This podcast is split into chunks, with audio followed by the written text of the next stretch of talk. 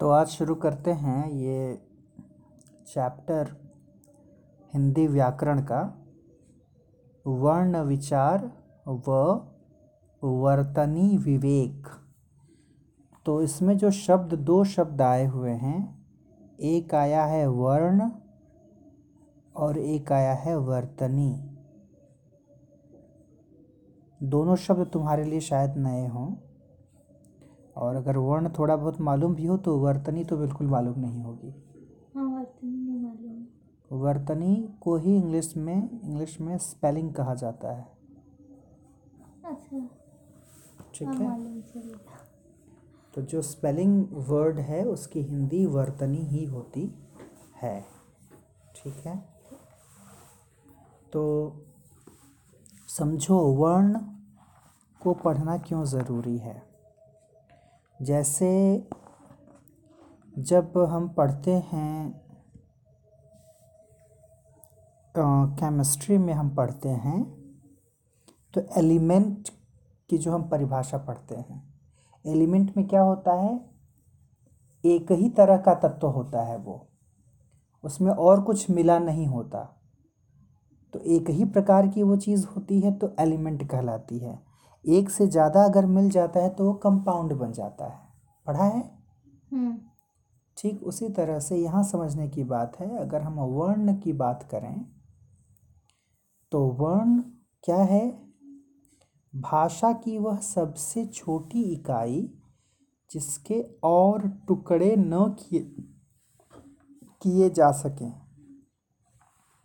भाषा की वह सबसे छोटी इकाई जिसके और टुकड़े न किए जा सके। अब इस वर्ण को समझने के लिए पहले हम वाक्य पर आए। वाक्य से हम धीरे धीरे अगर वर्ण तक पहुँचे तो शायद चीज़ें समझ में आए। या वाक्य के पहले हम बात करते हैं अनुच्छेद की, जिसको इंग्लिश में पैराग्राफ कहा जाता है। तो अगर अनुच्छेद की बात करोगी तो ये क्या होता है? एक पैराग्राफ में तुमको कई सारे सेंटेंसेस मिलते हैं कि नहीं मिलते हैं? हम्म। यानी एक जो अनुच्छेद होता है वो कई वाक्यों से मिलकर के बना होता है। हम्म। There are many sentences in a single paragraph ठीक है? हम्म, भैया अनुच्छेद अगर पैराग्राफ को बोलते तो ऐसे निबंध। तो अब यानी जो अनुच्छेद होता है जैसे ये एक अनुच्छेद है तो ये कई जो है वाक्यों से मिलकर के बना हुआ है है ना? अब अगर वाक्यों की बात करें तो एक वाक्य जो है वो कई शब्दों से मिलकर के बना होता है। हम्म, है कि नहीं? कोई भी एक वाक्य देख लो उसमें कई सारे शब्द हैं कि नहीं हैं। अब शब्दों की अगर बात करोगी तो शब्द को फर्दर अगर हम और छोटे स्तर पर डिवाइड करें तो शब्द जो है वो वर्ण से मिलकर के बना होता है। तो उसी में उदाहरण दिया है जैसे किसान। ये एक शब्द हुआ। हम्म, इसको अगर करोगी तो ये क है। केवल क व्यंजन की बात कर रहे हैं। अ नहीं क। उसमें दीर्घ ई सॉरी ह्रस्व ई जिसको छोटी ई बोलती हो हम्म, ह्रस्व कहा जाता है उसको और फिर ये स और फिर आ और फिर न और अ। कर लो तो क्या हो जाएगा? लिखा है ना? तो ये अब इसका हमने ऐसा डिवीज़न कर दिया इस शब्द का जैसे अनुच्छेद को डिवाइड कर रहे थे वाक्य में वाक्य को डिवाइड कर रहे थे शब्द में शब्द को डिवाइड कर दिया वर्ण में क्या अब इसके बाद कोई डिवीज़न हो सकता है? ना। नहीं हो सकता। तो इसलिए ये बात निकल कर के आई कि जो वर्ण है, वो भाषा की, वह सबसे छोटी इकाई होती है, जिसके और टुकड़े न किए जा सकें। फिर से उसको हम विभाजित नहीं कर सकते। तो उसे हम वर्ण कहते हैं। ठीक है? तो अब अगर हम वर्णमाला की बात करें तो माला का मतलब तो समूह ही होता है। जैसे फूल की माला होती है हम्म, तो फूल की माला में क्या होता है? कई सारे फूल होते हैं। तो वैसे ही वर्णमाला में वर्णों का समूह होता है। कई सारे वर्ण होते हैं उसमें। ठीक है? यानी किसी भाषा में वर्णों के व्यवस्थित समूह को वर्णमाला कहते हैं। ठीक? अब अगर वर्णों के भेद की बात करें तो वर्ण जो होते हैं वर्ण दो प्रकार के होते हैं। क्या क्या स्वर और व्यंजन। स्वर और व्यंजन। स्वर यानी वॉवेल और व्यंजन यानी कॉन्सोनेंट ठीक? तो मालूम ही है बचपन से याद की हो। अ आ ई उ। ये सब क्या है? स्वर हैं। व्यंजन में क्या आता है? क ख ग घ ठीक है। क का नहीं क ख ग घ हाँ वही। वही कैसे? का बोल दोगे तो उसमें स्वर नहीं आ गया। हाँ। अब समझना ये है कि स्वर अलग क्यों है? स्वर क्या है? व्यंजन क्या है? स्वर किसे कहते हैं? स्वर का टुकड़ा नहीं किया जाता लेकिन नहीं नहीं नहीं दिमाग न लगाओ। दोनों वर्ण है तो कैसे टुकड़ा करोगी? जब वर्ण का ही भेद है तो? जिन वर्णों के उच्चारण में किसी अन्य वर्ण की सहायता नहीं लेनी पड़ती तथा जिनके उच्चारण बिना रुकावट के बाहर निकलते हों उनको स्वर कहा जाता है। जब अ बोलती हो आ बोलती हो इ इ उ तो ये बोलते समय कोई और वर्ण, किसी और वर्ण की आवश्यकता नहीं पड़ रही है। लेकिन जैसे ही क बोलोगी, ख बोलोगी, ग बोलोगी, उसमें देखो स्वर भी आ जा रहा है। क, अ आ रहा है कि नहीं आ रहा है? तो व्यंजन के जो वर्ण होते हैं, उनको हम ऐसे स्वतंत्र रूप से नहीं बोल पाते। उसमें हमें स्वरों की सहायता लेनी पड़ती है। लेकिन जो स्वर होते हैं, वो ऐसे वर्ण होते हैं, जिनको जिनके उच्चारण के लिए हमें किसी और वर्ण की सहायता नहीं लेनी पड़ती। समझ में आया? हम्म। तो अगर हम फर्दर स्वर की बात करें तो स्वर तीन प्रकार के होते हैं। वर्ण दो प्रकार के हुए स्वर और व्यंजन। और स्वर के प्रकारों की बात करें तो उसमें ह्रस्व स्वर आते हैं यानी वही जिसको छोटा हो या छोटी बोलती हो। और दूसरा दीर्घ स्वर और तीसरा प्लुत स्वर। आधा प, ल पर ह्रस्व उ और त, प्लुत। क्या है? अब इनको कैसे डिफाइन करना है? ह्रस्व, जिसको छोटा बोला जाता है। याद रखो छोटा छोटा करके याद रखने की ज़रूरत नहीं है, उसको ह्रस्व ही समझो दिमाग में। क्यों बोलते हैं ह्रस्व? इनके उच्चारण में बहुत कम समय लगता है। जो ह्रस्व है उसके उच्चारण में बहुत कम संख्या सम, समय लगेगा।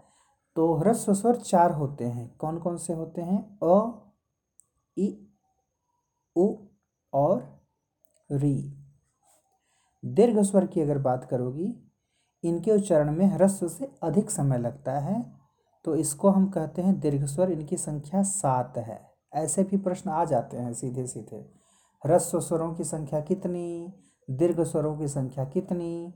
तो ह्रस्व की संख्या चार है और दीर्घ की संख्या सात है। कौन कौन सा है? अ के बाद क्या होगा? आ। ई के बाद क्या होगा? ई। उ के बाद क्या होगा? ऊ उसके बाद ए ऐ ओ और औ।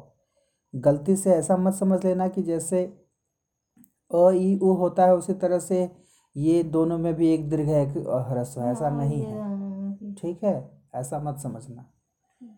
तो दीर्घ स्वर में सात हो जाएँगे आ ई उ ए ऐ ओ औ। तो यहाँ ध्यान रखने वाली बात यही है कि ए ऐ ओ औ ये चारों दीर्घ ही हैं। इसमें कोई ह्रस्व नहीं है। ठीक है? हम्म, प्लुत क्या होता है? जिन वर्णों के उच्चारण में दीर्घ स्वर से अधिक समय लगता है दीर्घ से भी ज़्यादा समय लगता है, उसे प्लुत स्वर कहते हैं। इनका प्रयोग प्रायः किसी को पुकारने में किया जाता है। कैसे? यहाँ पर खंडाकार अ का यूज़ किया हुआ है। ये जो बना हुआ है ना, जैसे ओम लिखा हुआ है तो ओ के बाद ऐसे जो बना है, इसको हम बोलते हैं खंडाकार अ। खंडाकार अ है ना? जो ड जैसी आकृति है हम्म। तो वो खंडाकार अ कहलाता है। तो कैसे बोलते हैं? ओम। ओ यानी बीच में अ आ रहा है। हाँ वही वो उसको थोड़ा सा खींचते हैं तो प्लुत हो जाता है। ओम। ओम। केवल ओम बोलेंगे तो प्लुत नहीं है। ओम।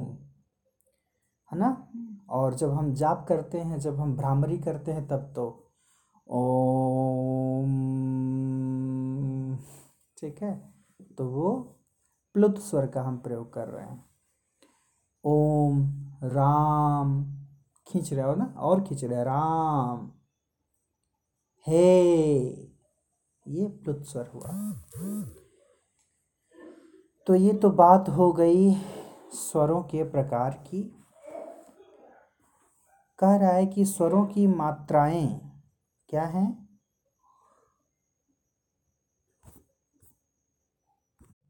स्वरों की मात्रा में तुमको दे दिया है कि मतलब ये जो स्वर हैं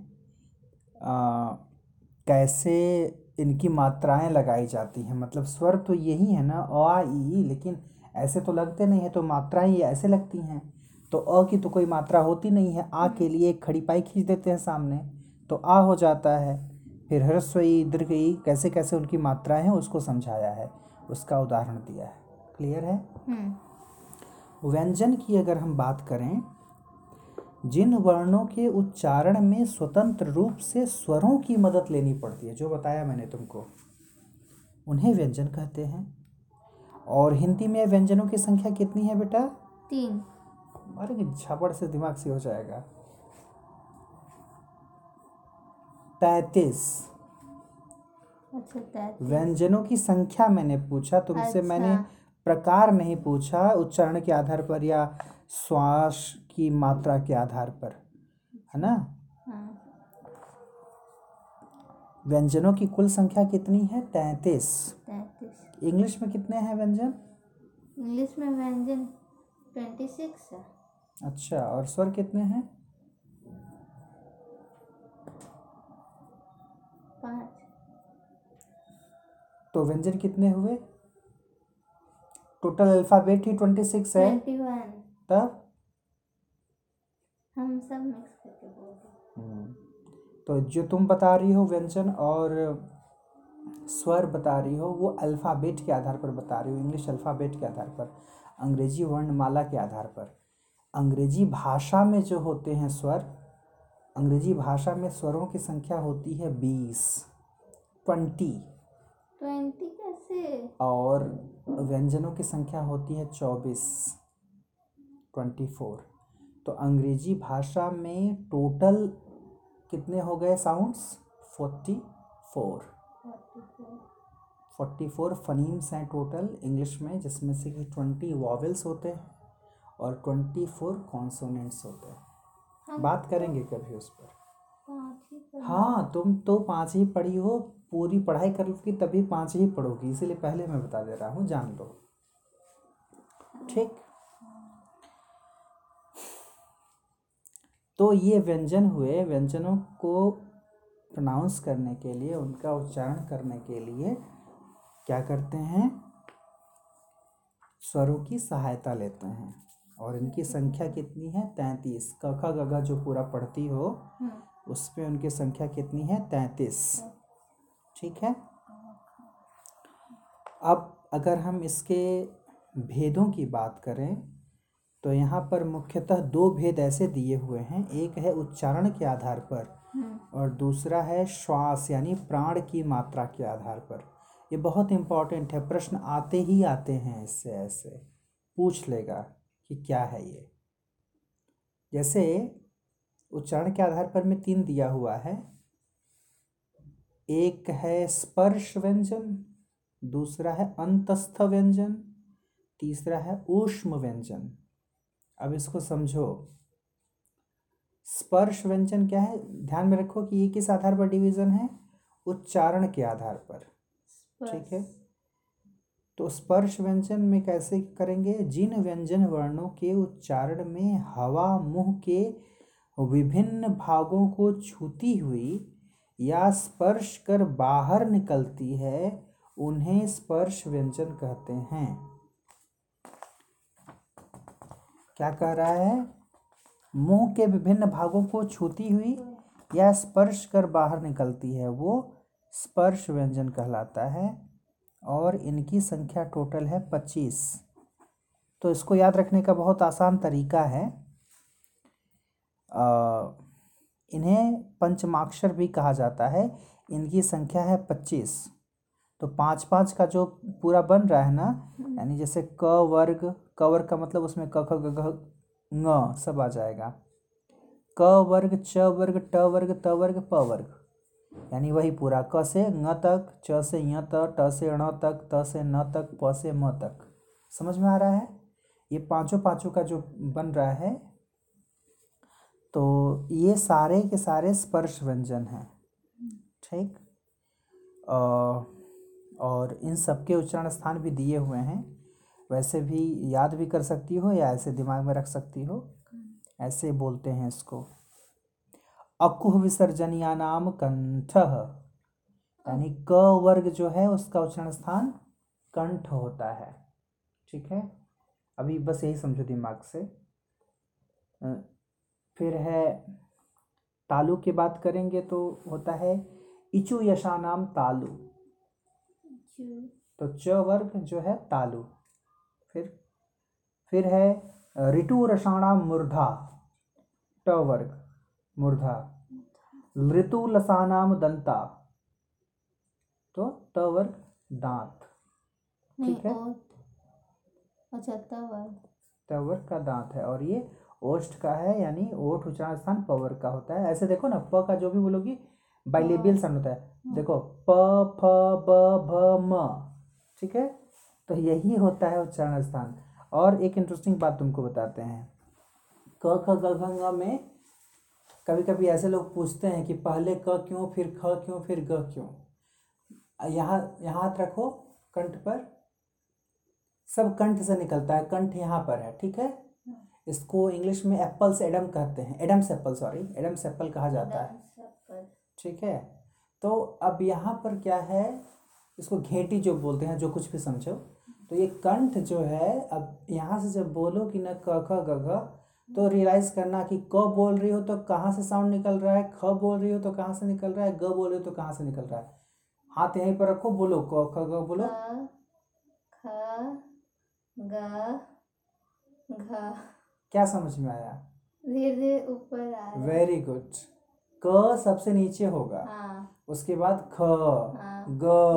घ। ठीक है? ये है। तो सबका उच्चारण स्थान कंठ होता है। लेकिन क सबसे नीचे से निकलता है, ख उसके ऊपर से, ग उसके ऊपर से, घ उसके ऊपर से। ठीक है? उसी तरह से तालु से चवर का सारा निकलेगा। ठीक?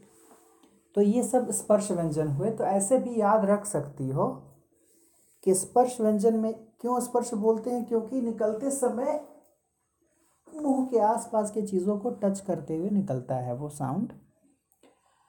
और स्पर्श व्यंजनों की संख्या पच्चीस है तो पच्चीस में हम पाँच पाँच का समूह बनता है।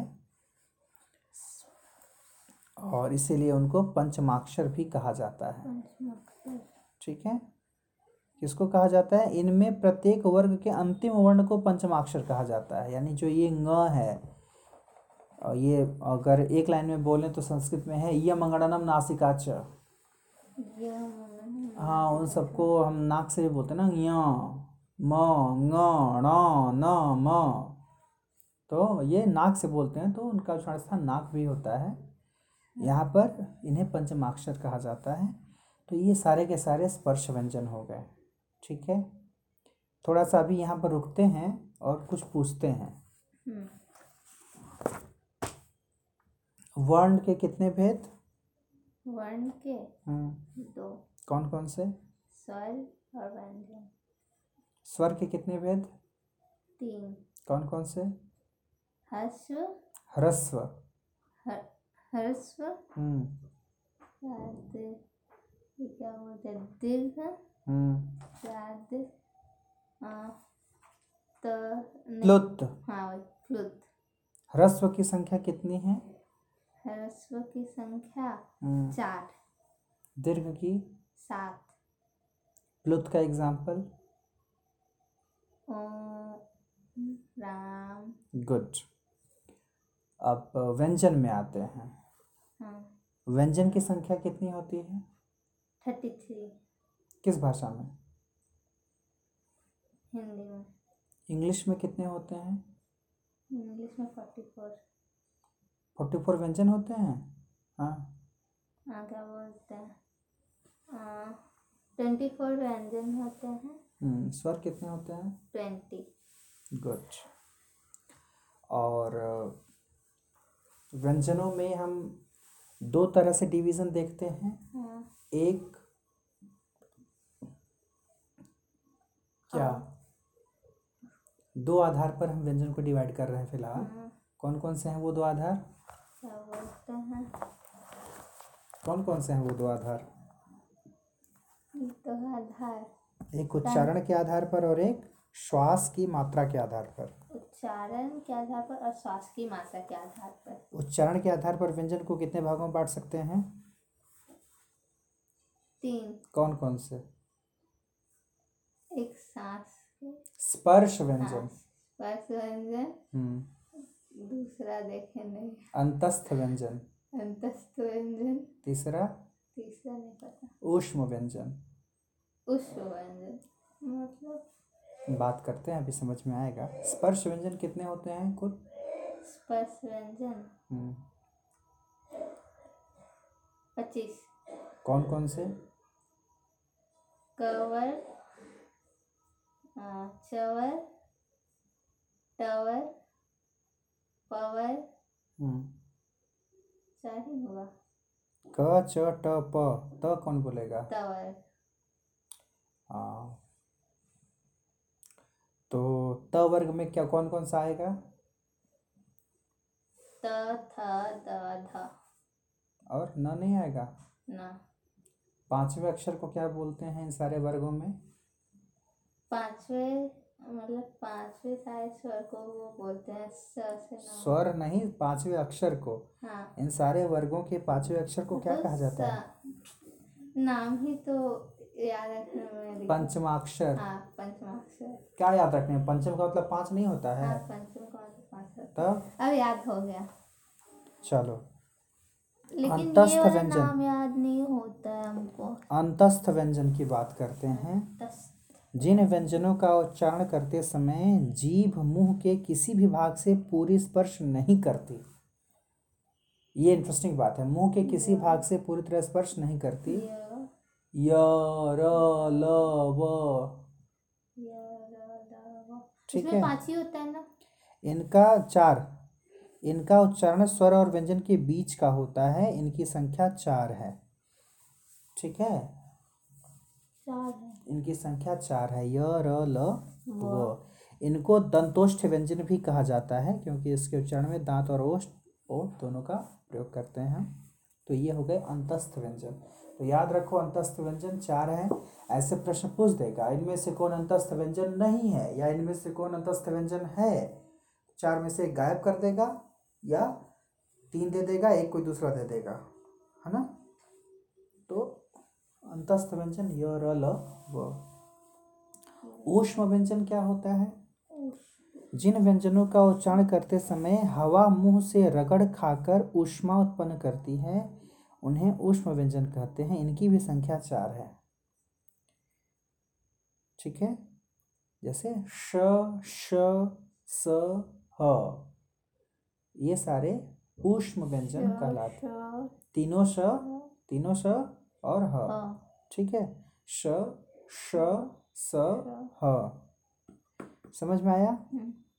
चलो ठीक है। अब देखो। याद रखो ऐसे बहुत आसान है याद रखना दिमाग में अगर रखने की कोशिश करो तो। फिर श्वास की मात्रा के आधार पर अगर हम बात करते हैं तो दो भेद होते हैं इसके। एक होता है अल्प प्राण दूसरा होता है महाप्राण। प्राण महाप्राण। इसी को इंग्लिश में बोलते हैं एस्पिरेटेड अनएस्पिरेटेड और एस्पिरेटेड अनएस्पिरेटेड और एस्पिरेटेड जिसको खींच कर बोलते हैं थोड़ा तो वो महाप्राण हो जाता है। कह रहा है ना कि जिन व्यंजनों के उच्चारण में श्वास वायु कम निकलती है, ठीक है? जिन व्यंजनों के उच्चारण में श्वास वायु कम निकलती है, उन्हें अल्प प्राण व्यंजन कहते हैं। प्रत्येक वर्ग का पहला, तीसरा और पांचवा व्यंजन अल्प प्राण होता है। तो ऐसे याद रख सकती हो, अल्प प्राण में ऑड नंबर आएगा। Odd number one three five ठीक है? पाँच पाँच वर्णों में पहला तीसरा पांचवा।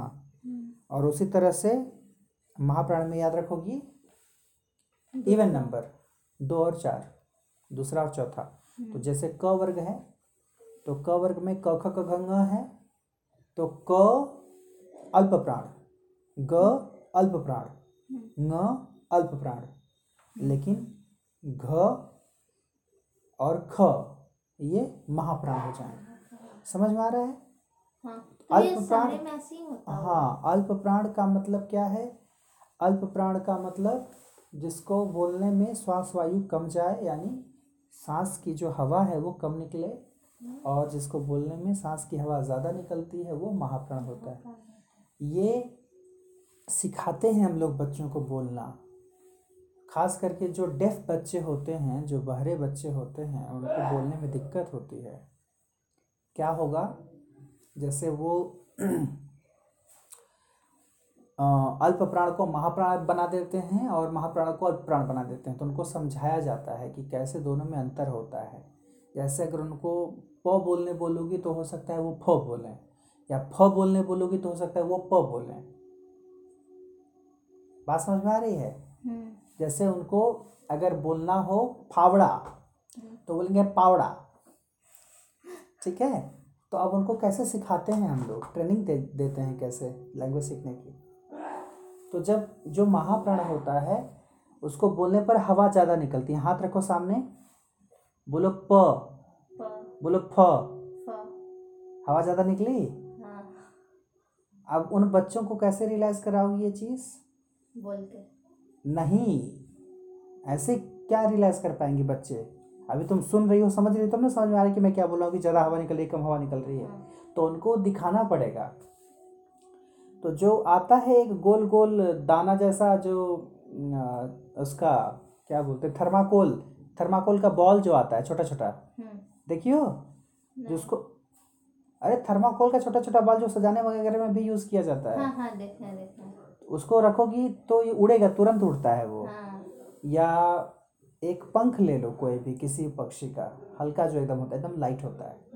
तो उसको रखो सामने और बोल करके दिखाओ कि जब प बोलोगे तो वो नहीं उड़ेगा क्योंकि उतनी हवा नहीं निकलेगी। लेकिन जैसे फ बोलोगे अपने आप वो उड़ जाएगा। बात समझ में आ रही है? हाँ। तो उनको ऐसे समझाया जाता है कि देखो प प तो देखेंगे कि प में वो वैसे ही बॉल है वहाँ पर। लेकिन जैसे फ बोल रहे हैं तो वो उड़ जा रहा है। तो उनको समझाएँगे कि ऐसे तुमको चेंज करना है तब वो समझ जाएँगे। तो कम से कम वो उड़ाने की कोशिश में वो बोल लेगा फिर। बात समझ में आई? ये होता है अल्प प्राण और महाप्राण।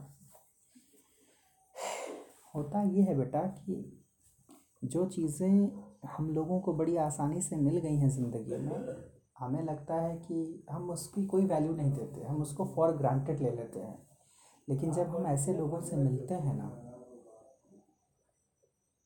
जिनको एक ही काम करने के लिए लाइफ में चैलेंज झेलना पड़ता है तो समझ में आता है कि हम कितने लकी हैं। हम उन लोगों की अपेक्षा कितने लकी हैं। अब सोचो ना, हम लोग जो चीज़ बहुत आसानी से बोल रहे हैं, हमारे लिए एकदम बाएँ हाथ का खेल है, उनके लिए, उसी को करने के लिए उनको एफर्ट लगाना पड़ता है। जो बच्चे हियरिंग एम्पेयर्ड होते हैं, जिसको सुनने में दिक्कत होती है तो सुन नहीं पाते तो इसलिए बोल नहीं पाते। जैसे हम लोग क्या है, हम लोग को कपड़ा चेंज करना होता है, दो मिनट के भीतर सारा चेंज करके फिट हो जाएँगे। जो इंटेलेक्चुअल डिसेबल्ड बच्चा होता है, उसको बटन बंद करने नहीं आता। उसका जो फाइन मोटर स्किल है, वो हाथ की, वो सही से काम नहीं करती। उन सबों को पहनने के लिए बड़े बड़े बटन वाला जो है शर्ट दिया जाता है, ताकि वो उसको आसानी से बंद कर सके, खोल सके। उसमें भी उनको पाँच मिनट लग जाएगा, या और ज़्यादा समय लग जाएगा, या नहीं होगा। सोचो। हम लोग जो काम बहुत आसानी से करते हैं, जैसे हम लोग सिंपली वॉशरूम जाएँगे, चले आएँगे। उनको जाना, आना, पानी फेंकना, ये ट्रेनिंग देने में महीनों महीने गुजर जाते हैं। ये चीज़ उनको सिखाई जाती है। बच्चा बड़ा हो गया है, दस साल, बारह साल, पंद्रह साल का। उसको ट्रेनिंग दी जाती है कि कैसे जाया जाता है, कैसे आया जाता है। हाँ डेली लाइफ स्किल सिखाई जाती है उनको सो so दैट कि अपनी ज़िंदगी अपने से जी पाए, बस। सोचो, उनके लिए ये महत्वपूर्ण नहीं होता कि वो पढ़ लिख करके आई ऑफिसर बन जाए कि क्या बन जाए। उनके लिए ज़रूरी होता है जीना सीख लें। अपने से खा पाए। खाने नहीं आता। खाने की ट्रेनिंग छः छः महीना साल साल भर दी जाती है। खाने नहीं आता। खाते समय गिराते बहुत ज़्यादा हैं। ये हंसने वाली बात नहीं है ये समझने वाली बात है। लेकिन ऐसा क्यों होता है? क्योंकि वो उसके लिए एबल नहीं होते। वो चैलेंज्ड होते हैं। उस लायक नहीं हो पाते वो स्किल डेवलप नहीं हो पाती। वो हमारे आपकी तरह सामान्य नहीं होते। अच्छा जो मतलब सुन नहीं पाता है वो बोल क्यों नहीं पाता है? सिंपल सी बात है कोई भी चीज़ तुम ही नहीं सुनी रहोगी तो कैसे बोल पाओगी? क्या तुमको लगता है तुम बोल लोगी? कोई चीज़ जो तुम नहीं सुनी रहोगी तुम बोल लोगी? नहीं समझ में आई बात ना मेरी? डिमॉन्स्ट्रेशन देते हैं। देखो। मैंने एक स्पेलिंग मान लो कि मैं लिख दे रहा हूँ। ये क्या लिखा हुआ है? U N I Q U E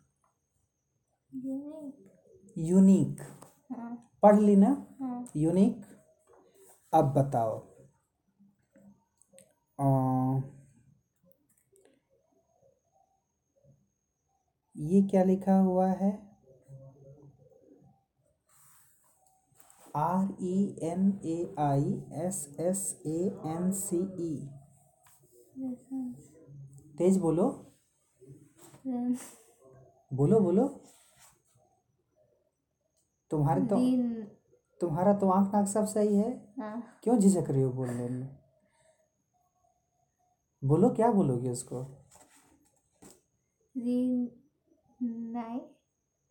sense रे नाई सेंस क्यों आया ये तुम्हारे दिमाग में? ऐसा ही कुछ सुनी हो कि आर ही रहता है तो री होता है हाँ। एन आई रहता है तो नाई हो सकता है। सेंस हो सकता है।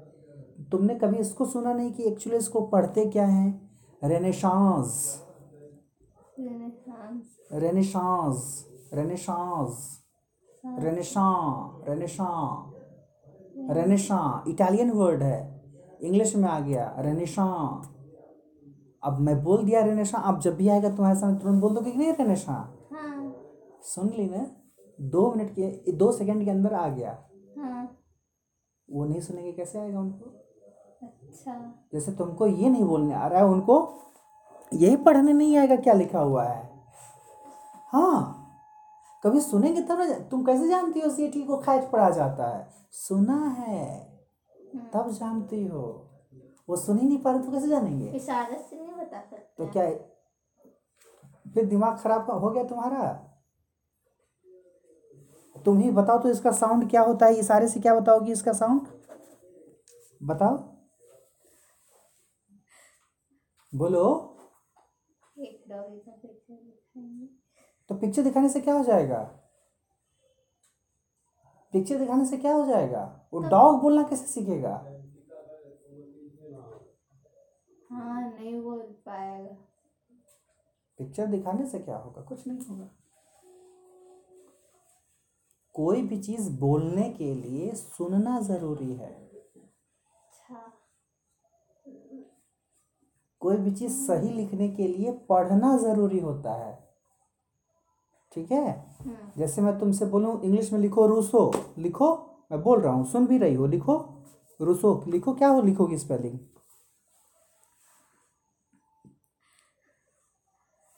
कोशिश करोगी भी तो क्या लिखोगी? अगर रूसो की स्पेलिंग लिखोगी तो यही लिखोगी ना?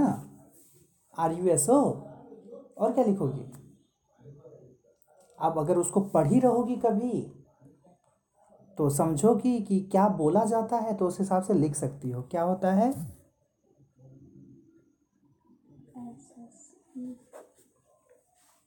R O U S S E A U अब कहीं पढ़ी रहोगी कि अच्छा रूस ऐसे लिखा जाता है, लिखा हो, पढ़ लिया उसको। अब लिखना होगा तो लिख लोगी। तो यहाँ एक चीज़ जाननी बहुत ज़रूरी है। कि कोई भी चीज़ अगर बोलना चाहती हो तो बोलने से पहले सुनना ज़रूरी है। सुनी रहोगी तभी बोल पाओगी। कोई चीज़ अगर लिखना चाहती हो तो लिखने से पहले पढ़ना ज़रूरी होता है। जानना ज़रूरी होता है कि उसमें स्पेलिंग्स क्या क्या होते हैं, तब लिखोगे उसको। सिंपल सी बात यह है कि किसी भी तरह के आउटपुट के लिए इनपुट का होना बहुत ज़रूरी है। समझे? चलो। तो अल्प प्राण महाप्राण प्राण समझ में आ गया। हम्म। इसके अलावा और भी कुछ व्यंजन है जैसे संयुक्त व्यंजन और आगत व्यंजन। ठीक है? क्या है ये दोनों? संयुक्त और आगत। संयुक्त व्यंजन क्या होते हैं? जो दो या दो से दो स्पेशली दो व्यंजन से मिलकर के बने होते हैं उनको संयुक्त व्यंजन कहा जाता है जिसमें है क्ष त्र ज्ञ और श्र। ठीक है? तो क्ष जो होता है क और मूर्धन्य श मिलकर के बना होता है। क्ष इसीलिए इसकी इंग्लिश होती है के एस एच। समझी? हम्म। क्ष इसलिए इसका प्रोनाउंसिएशन भी क्ष नहीं होता क्ष होता है क्ष। आधा क और श क्ष। त्र त और र से मिलकर के बना है। और ये ज्ञ। ज और य से मिलकर के बना है तो ज्य पढ़ेंगे इसको। ठीक है। और? लेकिन सब ज्ञ क्यों बोलता है? करेक्ट प्रोनाउंसिएशन ज्य होता है। ज्ञ लोग बोलते हैं। श्र ये। तालव्य श और र से मिलकर के बना है। तो क्ष त्र ज्ञ ये सब जो हैं संयुक्ताक्षर हैं। ठीक है? उसके अलावा है द्वित्व व्यंजन भी होते हैं संयुक्त व्यंजन में। क्या होते हैं? द्वित्व द्वित्व में मतलब एक ही का डबल हो जाता है आधा आधा जैसे न न आधा न पूरा न। आधा ज पूरा ज आधा द पूरा द। आधा न पूरा न जैसे प्रसन्न। आधा द पूरा द जैसे उद्देश्य। आधा ज पूरा ज जैसे सज्जन। तो इसको हम द्वित्व व्यंजन कहते हैं। द्विवत्व द्विवत्व। संयुक्ताक्षर रूप में क्या है? द य, त प। तो ये उद्योग, उत्पन्न। ठीक? ये हुए संयुक्त व्यंजन। आगत व्यंजन भी होते हैं। हिंदी में उर्दू, फारसी, अरबी भाषाओं के शब्द प्रयुक्त होते हैं। इनके शुद्ध उदाहरण के कुछ वर्णों के नीचे नुक्ता लगाया जाता है। तो नुक्ता वही जो नीचे बिंदी लगाते हैं, उसको नुक्ता कहते हैं। तो ये आगत व्यंजन में आता है जैसे जमींदार बोलते हैं। जमींदार में जग नीचे जो बिंदी लगी है जिसको नुक्ता बोलते हैं। जरा। ज़रा फीचर फिरोज़ कज़ाकी तो ये नुक्ता कहलाता है तो ये आगत व्यंजन में आ जाएगा। इसके अलावा अनुस्वार वो होते हैं जो मैंने बताया तुमको अनुस्वार का मतलब पंचम वर्ण वही यमंगणनम नासिकाच य म ङ ड़ न म ठीक है? पाँचों जो हैं ये क्या हो जाएँगे? अनुस्वार में इनका प्रयोग होता है अंक की मात्रा जो हम लगाते हैं। ठीक है? और ये अंतर समझ लेना कि अनुस्वार और अनुनासिक अनुनासिक में चंद्रबिंदु लगा होता है उसको अनुनासिक कहा जाता है। और अनुस्वार में केवल अंक की मात्रा लगी होती है। ठीक है? तो अनुस्वार और अनुनासिक। बाकी अपने से पढ़ो और आगे बढ़ो। जो है ये करो इसको कंप्लीट करो।